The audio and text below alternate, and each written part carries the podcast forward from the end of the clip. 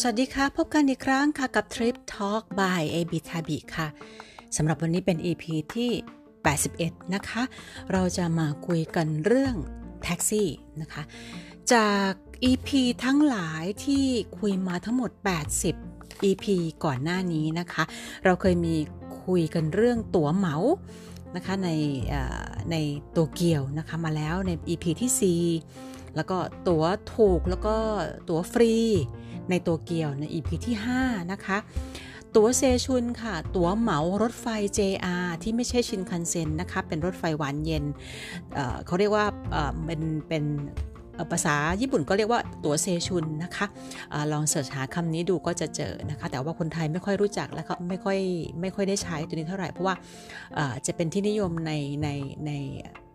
ในกลุ่มคนญี่ปุ่นเองนะคะในนักศึกษามหาลัยของญี่ปุ่น นักเรียนมหาลัยนักเรียนโรงเรียนต่างๆ ของของญี่ปุ่น หรือว่าเป็นของฝรั่ง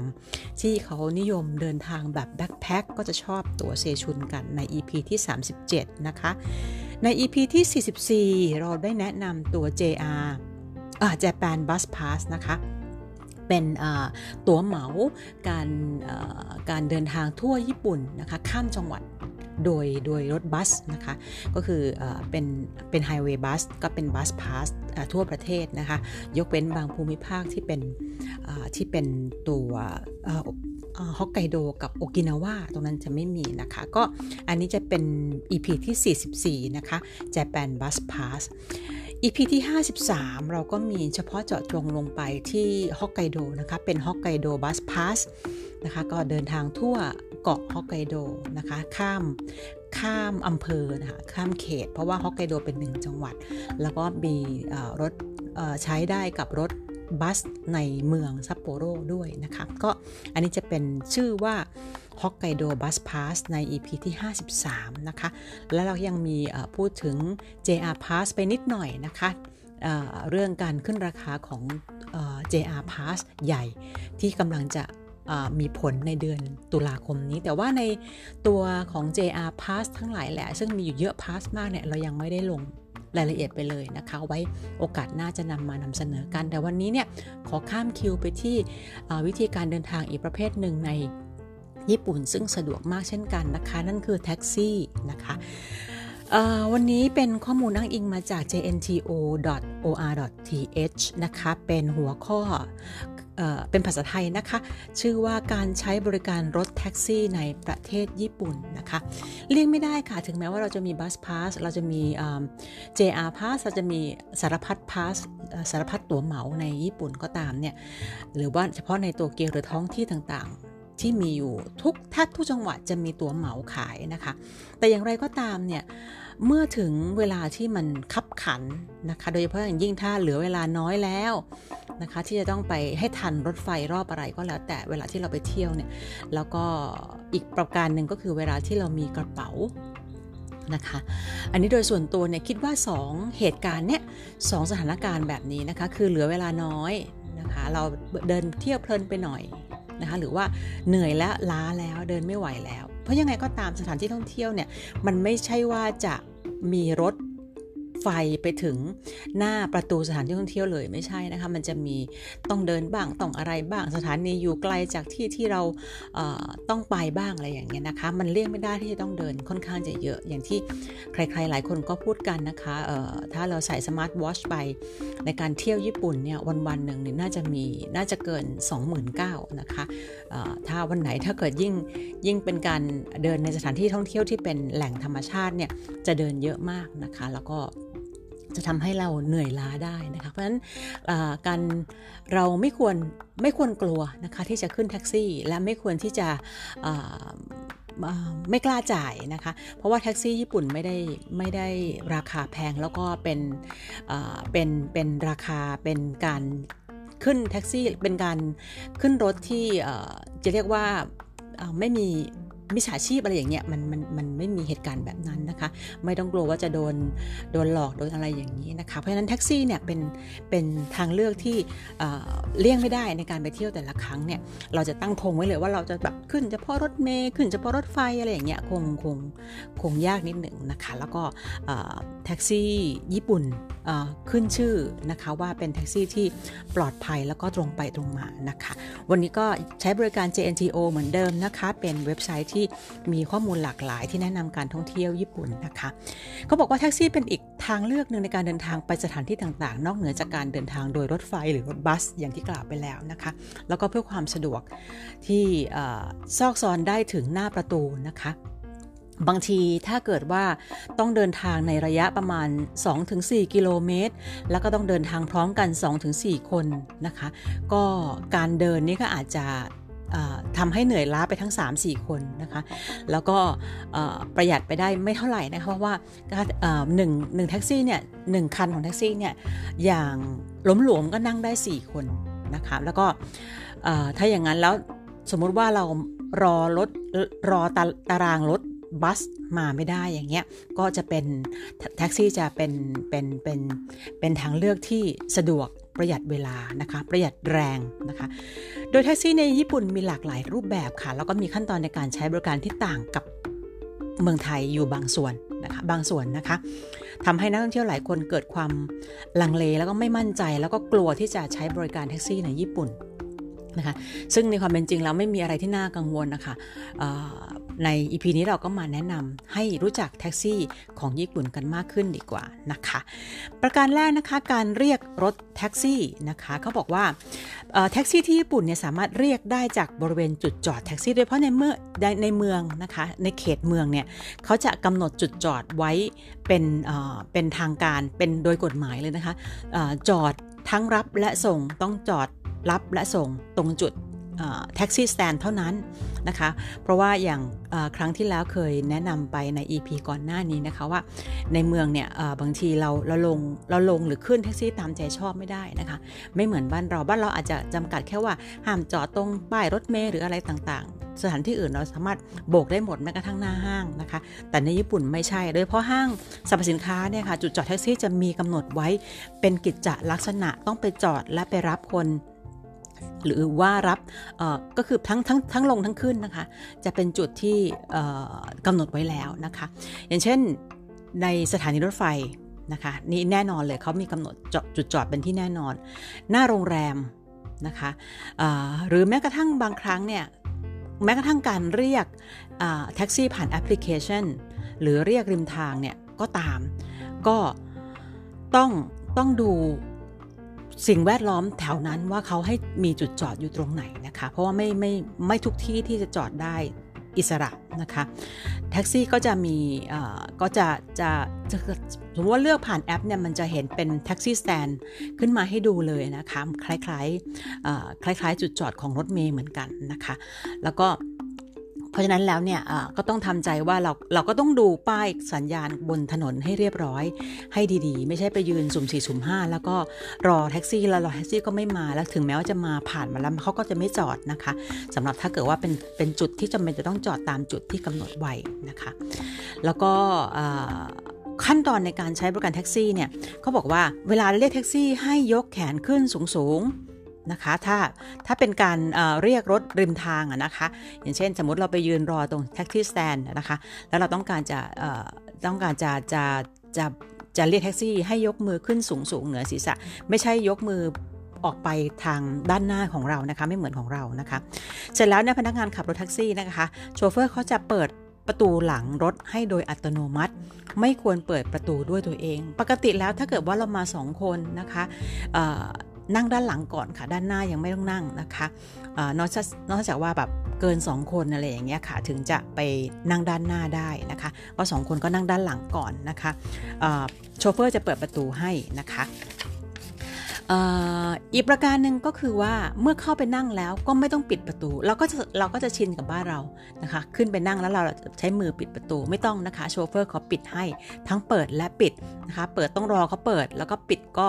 ลงจากรถได้เลยโดยที่ไม่ต้องหันมาปิดประตูรถนะคะ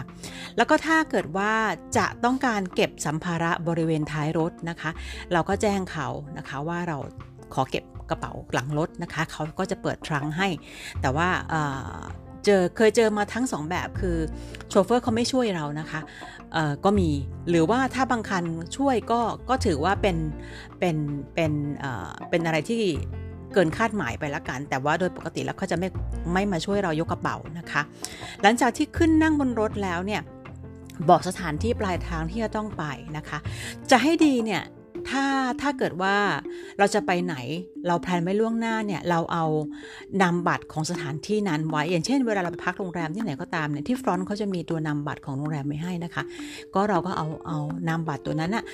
มาให้แท็กซี่ดูนะคะ ถ้าเกิดว่าเป็นสิ่งสิ่งพิมพ์ที่เขาเขาเขาเขียนเขาเขาปริ้นมาเรียบร้อยเราก็เอาให้เขาดู เพราะว่ามันจะง่ายกว่าในการที่เราจะบอกเองว่าเราจะไปที่ไหน เพราะว่าด้วยสำเนียงด้วยด้วยด้วยภาษาที่เราจะบอกเขาเนี่ยถึงแม้ว่าเราต้องเรามั่นใจว่าเราพูดภาษาอังกฤษดีแล้วเนี่ยนะคะโชเฟอร์อาจจะไม่เข้าใจเราก็ได้โดยเฉพาะชื่อเวลาเรียกสะกด ออกเสียงสถานที่ในญี่ปุ่นเนี่ย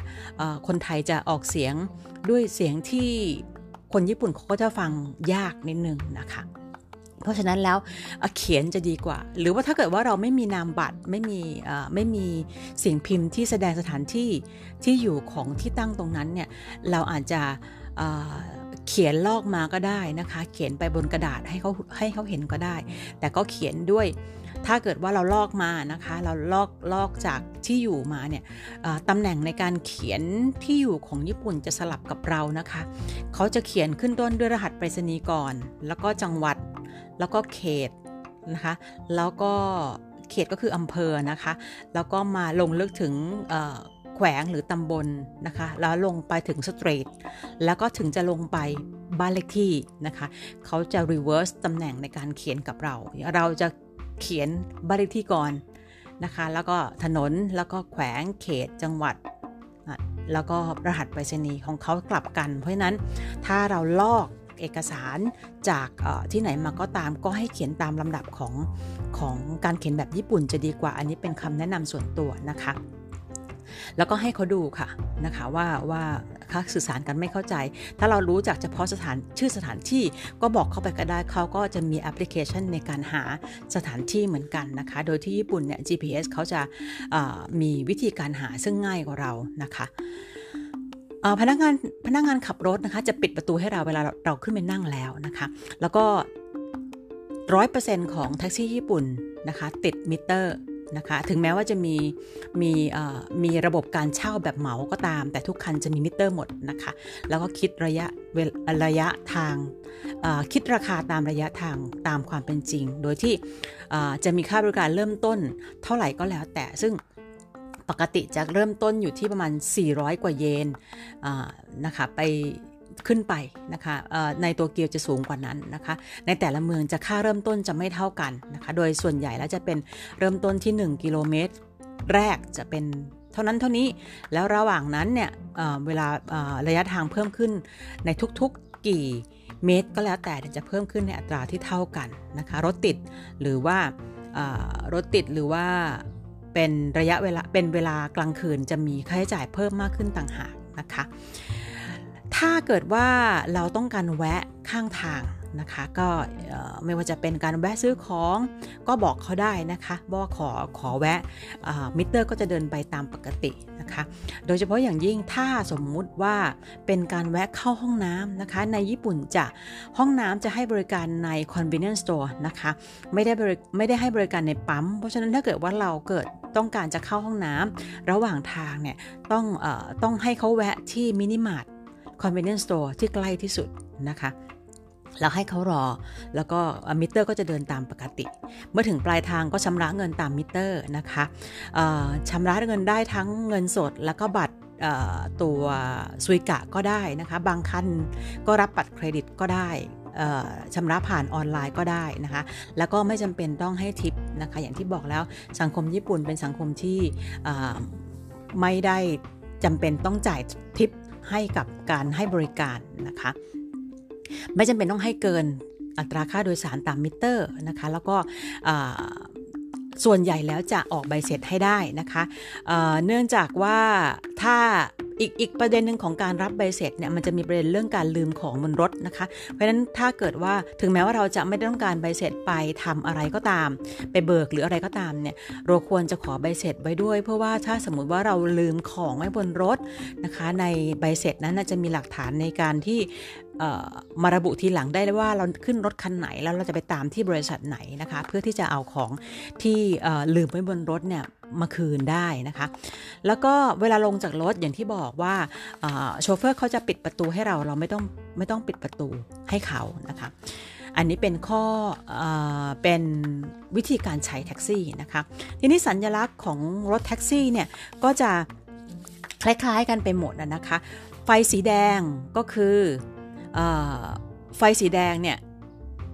พร้อมให้บริการนะคะเขาบอกว่า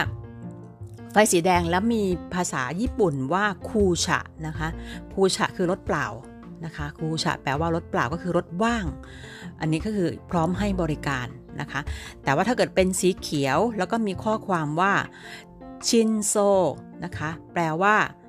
ไม่พร้อมให้บริการคือตอนนี้เนี่ยรถไม่ว่าง นะคะ สีเขียวส่วนใหญ่จะเป็นแบบนี้ค่ะ สีเขียวเนี่ยไม่ว่าง สีแดงเนี่ยว่างนะคะ ก็แต่ว่าถ้าเกิดว่าหรือว่าถ้ามันมีคันไหนที่มันต่างไปจากนี้นะคะ ลองศึกษาดูแยกต่างหากนะคะ เพื่อความที่เพื่อเพื่อป้องกันความผิดพลาดนะคะหรือว่าถ้าบางทีแล้วเนี่ยถ้ามีไฟอยู่บนตัวรถ นะคะ ก็ถ้าเกิดเราอ่านไม่อ่านไม่ได้เอาเราอ่านไม่เป็นนะคะว่าว่าว่าตัวหนังสือตัวนั้นแปลว่าอะไร แต่ถ้าเกิดเอาสังเกตง่ายๆว่าถ้ามีไฟติดไว้บนรถสว่างสว่างถ้าเป็นไฟดับนะคะไม่มีไฟติดบนรถแสดงว่าไม่ให้บริการ เพราะฉะนั้นถ้าเกิดว่าไฟดับเนี่ยเป็นที่แน่นอนค่ะใช้งานเขาไม่ได้นะคะ ข้อควรระวังนะคะเขาบอกว่าแท็กซี่บางเมืองนอกเมืองนะอาจจะไม่มีระบบปิดเปิดอัตโนมัติ โดยเฉพาะที่พื้นที่จังหวัดห่างไกลนะคะ เอาเป็นว่าไม่ใช่ทุกคันในเมืองทุกคันปิดเปิดอัตโนมัติค่ะ แต่ถ้าไกลเมืองเนี่ยออกไปในชนบทอาจจะมีมีบ้างที่จะไม่ไม่ปิดเปิดอัตโนมัตินะคะ แล้วก็แท็กซี่ในเวลากลางคืนนะคะ ในช่วงหลัง4ี่ทุ่มจนถึงตีห้านะคะจะส่วนใหญ่จะคิดค่าบริการเพิ่ม 30%น นะคะ แล้วก็อย่างที่บอกเวลาจะเราจะไปไหนเนี่ยให้เตรียมจุดหมายของเรานะคะ รายละเอียดของจุดหมายของเราไว้ให้พร้อมนะคะ เพราะว่าอาจจะเกิดการที่สื่อสารกันไม่รู้เรื่องนะคะเขาบอกว่าแท็กซี่โดยทั่วไปสามารถโดยสารสูงสุดได้ไม่เกิน 4 คนนะคะที่นั่ง ข้างคนขับ 1 คน แล้วเบาะหลังใน 3 คน อันนี้แม็กซิมัมแล้วนะคะ อันนี้แบบอัดแล้วนะคะ ถึงแม้ว่าจะมีเด็กก็ตาม เด็กก็จะนับเป็น 1 คนนะคะ จะไม่ได้นับเป็นตัวแถมนะคะ เพราะฉะนั้นสี่คนไม่ไม่ไม่ไม่ต้องคำนึงถึงว่าเป็นเด็กหรือผู้ใหญ่นะคะ ข้างหน้า 1 ข้างหลัง 3นะคะแล้วก็ข้างหลังเนี่ยแท็กซี่ญี่ปุ่นไม่ได้ใช้แก๊สนะคะ เพราะฉะนั้นแล้ว ข้างหลังเนี่ยสามารถใส่กับใส่กระเป๋าเดินทางใบใหญ่ ๆ ได้ประมาณ 2 ใบนะคะ อันนี้ความเห็นส่วนตัวนะคะ อาจจะได้มากกว่านั้นถ้าถ้าถ้ากระเป๋าใบเล็กกว่านั้นนะคะ แล้วก็ในกรณีที่เรียกแท็กซี่มารับอย่างเช่นโรงแรมอย่างเงี้ยต้องต้องมีค่าบริการในการเรียกรถมาต่างหากด้วยนะคะ ก็จะไม่ได้ใช่ไม่ใช่เป็นราคาตามมิเตอร์เฉยๆนะคะ แต่ละแห่งแต่ละบริษัทแท็กซี่เนี่ยจะมีอัตราในการให้บริการในการเรียก ไปรับเนี่ยไม่เท่ากันสอบถามล่วงหน้าให้เรียบร้อยนะคะ แล้วก็อัตราค่าบริการนะคะเริ่มแรกเนี่ยใน 1 กิโลเมตรแรกเนี่ยจะอยู่ที่ประมาณ 400 จนไปถึง 750 เยนนะคะแล้วแต่นะคะอย่างสำหรับอย่างโตเกียวเนี่ยโตเกียวจะเริ่มต้นที่ประมาณ 500 เยนนะคะแล้วก็ในเขตของ 23 เขตของโตเกียวเองเนี่ยจะเพิ่มขึ้น 100 เยนทุกๆ 220 255 เมตรนะคะ แล้วก็อย่างที่บอกถ้าเป็นเวลากลางคืนหลัง4ทุ่มจนถึงตีห้าเนี่ยจะมีราคาเพิ่มขึ้นประมาณ 30%นะคะ อันนี้ก็คือเป็นอัตราค่าบริการ เพราะฉะนั้นเริ่มต้นประมาณ 500 เยนนะคะ ในเวลาเร่งด่วน ในเวลาที่เราแบบเหนื่อยล้านะคะ ในเวลาที่เรามีสัมภาระเยอะ เราถึงไม่ไหวแล้วเราเป็นภาระกับเราเพื่อที่จะลดลดปัญหาในการที่เราอาจจะเจ็บป่วยได้จากการที่เหนื่อย หรือการแบกของหนักก็ใช้แท็กซี่ดีกว่านะคะ ทีนี้ประเภทของแท็กซี่นะคะจะมีหลายประเภท ประเภทก็คือตัวเหมือนตัวขนาดของรถนั่นเอง เพราะว่าปกติเราจะเห็นภาพลักษณ์ของแท็กซี่ญี่ปุ่นจะเป็นแท็กซี่แบบเก่าๆนะคะ เก่าแต่สะอาด นะคะ เก่าเก่ามากมากนะคะ เป็นรถคุณปู่อะไรประมาณนั้นเลยนะคะ ปัจจุบันนี้แท็กซี่ที่วิ่งกันอยู่ให้บริการกันอยู่เนี่ยจะแบ่งเป็นหลาย ๆ เป็นหลาย ๆ แบบใน jnto.or.th เนี่ยเขาแบ่งออกเป็น 5 ประเภทก็คือเป็นซีดานหรือเป็นวากอนนะคะ ก็รับผู้โดยสารได้ 4 คน ข้างหน้า 1 คนข้างหลังเบาะหลัง 3 คนนะคะตัวนี้ก็จะเป็นซีดานปกตินะคะถ้าเป็นลิมูซีนลิมูซีนแท็กซี่ เขาเขาจะมีอีกประเภทหนึ่งเป็น JPN Taxi ซึ่งไม่แน่ใจว่าเป็นอะไร เพราะว่าจำนวนผู้โดยสารที่ขึ้นได้ก็จะเป็น 4 คนเหมือนเดิมนะคะ เอาเป็นว่าก็เป็นประเภทคล้ายๆซีดานเหมือนกันนะคะ ก็คือ 4 คน ที่เราเห็นทั่วไปก็จะเป็น 4 คนนะคะถ้าเป็นลิมูซีนแท็กซี่เนี่ยจะขึ้นได้ 4-9 คน แล้วก็ต้องจองล่วงหน้าเท่านั้นนะคะ เป็นประเภทลิมูซีน อีกประเภทหนึ่งก็เป็นแวนนะคะ ก็อาจจะเป็นแบบลักษณะของ เป็นรถตู้นะคะ ก็โดยสารได้ตั้งแต่6ถึง9 คนก็ต้องจองล่วงหน้าเท่านั้น อีกประเภทหนึ่งคือเป็น Luxury Service นะคะ ก็ขึ้นอยู่กับชชนิดของรถที่เลือกนะคะ ก็จะเป็นคล้ายๆกับการเช่ารถบวกคนขับนั่นเองนะคะ แล้วก็ต้องจองล่วงหน้าแน่นอนที่สุดนะคะ เพราะนั้นก็คืออสำหรับแท็กซี่ปกติขึ้นได้ 4 คนเนี่ยก็คือโบกโบกได้ทั่วไปตามถนน หรือจองโดยแอปก็ได้นะคะ ถ้าเป็นแท็กซี่แบบเหมาจ่ายนะคะ ส่วนใหญ่จะเป็นแท็กซี่ที่ให้บริการแบบลักษณะคล้ายๆลิมูซีนก็คือจากสนามบินไปโรงแรม ไปสถานที่ใหญ่ๆ สถานที่ท่องเที่ยวนะคะ ซึ่งเลือกใช้บริการได้ตามความสะดวกนะคะ ตัวอย่างค่าบริการเริ่มต้นแบบเหมาจ่ายก็อย่างเช่น จากนาริตะเนี่ยเข้าในเมืองก็ประมาณสักเริ่มต้นนะคะประมาณ 17,000 เยนนะคะหรือจากฮาเนดะเข้าเมืองเนี่ยเริ่มต้นที่ประมาณ 6,100 เยนเพราะว่าฮาเนดะใกล้กว่านะคะถ้าไปดิสนีย์ดิสนีย์รีสอร์ทก็ประมาณที่ 7,000 เยนนะคะ ตัวนี้แล้วก็เว็บไซต์ที่สามารถจะเรียกแท็กซี่แบบนี้ได้คือเป็นแท็กซี่แบบเหมานะคะ ก็คือบริษัท hinomaru tokyo นะคะฮิโนมารุนะคะฮิโนเหมือนฮิโนอย่างเงี้ยค่ะมารุก็คือ M เหมือนไดมารุนะคะฮิโนมารุ tokyo slash service services นะคะตัวนี้จะเป็นเว็บไซต์ที่สามารถจองแท็กซี่แบบเหมาเหมาคันได้นะคะ แท็กซี่ที่สามารถสื่อสารภาษาอังกฤษได้นะคะแท็กซี่ส่วนใหญ่จะไม่สามารถสื่อสารภาษาอังกฤษได้น้อยน้อยคันนะคะ อาจจะ broken English นะคะก็คืออาจจะงูงูปลาปลาเนี่ยได้ แต่ว่าถ้าบอกสถานที่แบบปลายทางที่ที่เราต้องการไปได้เนี่ยพูดช้าๆชัดๆเนี่ยก็ก็สามารถจะสื่อสารได้ แต่ ประเด็นหนึ่งที่อันนี้เพิ่มเติมนะคะ ส่วนตัวก็คือว่าในช่วงก่อนโอลิมปิกเมื่อปี 2020 เนี่ย วงการแท็กซี่ของญี่ปุ่นเนี่ย ปรับตัวรองรับเพื่อที่จะรองรับโตเกียวโอลิมปิกเยอะมากนะคะ English speaking taxi เนี่ยเยอะมาก เพิ่มขึ้นมาเยอะมาก เพราะนั้นในโตเกียวเองเนี่ยอาจจะสะดวกสบายในเรื่องภาษานิดนึงนะคะ อันนี้เพิ่มเติมให้นะคะ แต่ว่าส่วนใหญ่ก็